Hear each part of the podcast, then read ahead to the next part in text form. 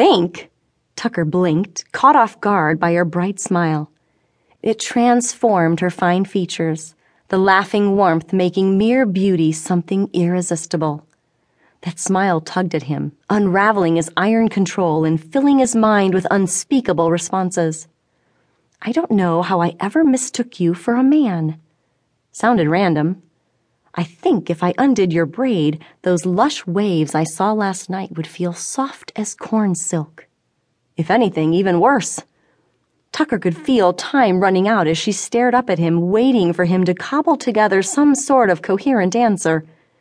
Her smile started to slip, and he fought a sudden need to bring it back. It struck him that he could do a better job of thinking straight if she stopped looking at him with those big, expectant brown eyes. So he looked down, tracing the gesture she had made towards the fence. But his gaze didn't make it to the fence.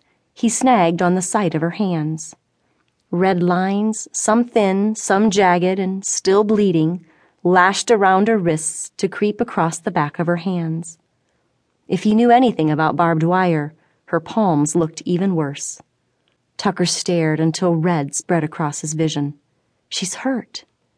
His own hands clenched into fists, fighting to keep from reaching out and grabbing her so he could see the worst of her injuries. Suddenly, his thoughts narrowed to a single focus.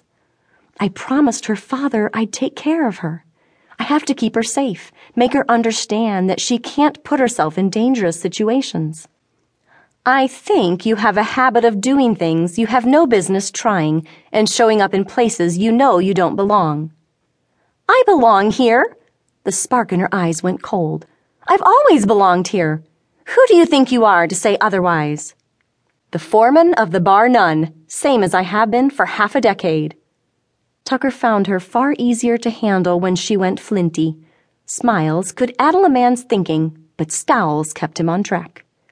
Strange. She wrinkled her nose as though rejecting something rancid. I don't remember passing judgment on family members as part of the foreman's responsibilities or one of his privileges. Good judgment is part of doing anything responsibly. I use mine just fine. You're the one who's passing it by, he shot back. You're tangling my meaning, and you know it. Her voice rose a notch.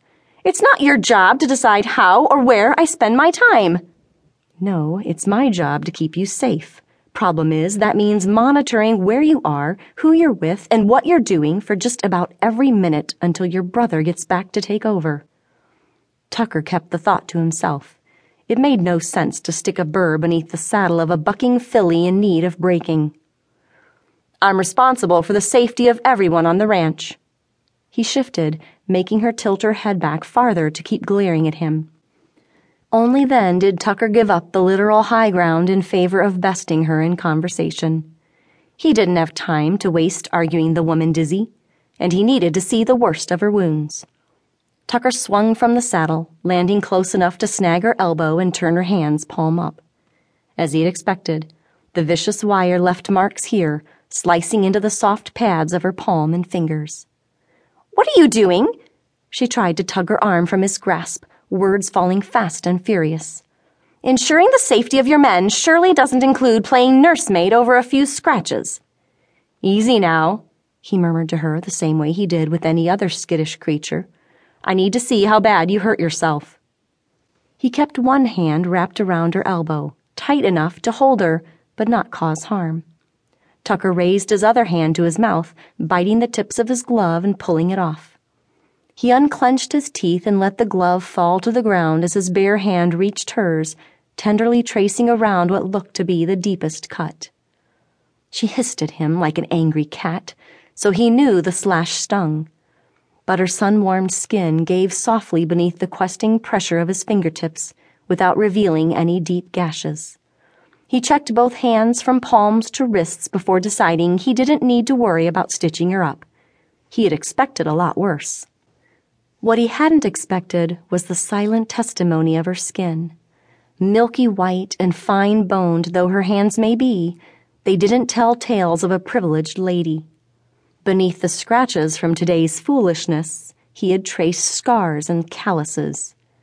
Jessalyn Culpepper's hands spoke of skills earned with hard work and a hard head. Enough! She yanked free, though by now Tucker's grip slackened so she could slip loose at any time. You don't need to concern yourself with every little mishap, especially mine.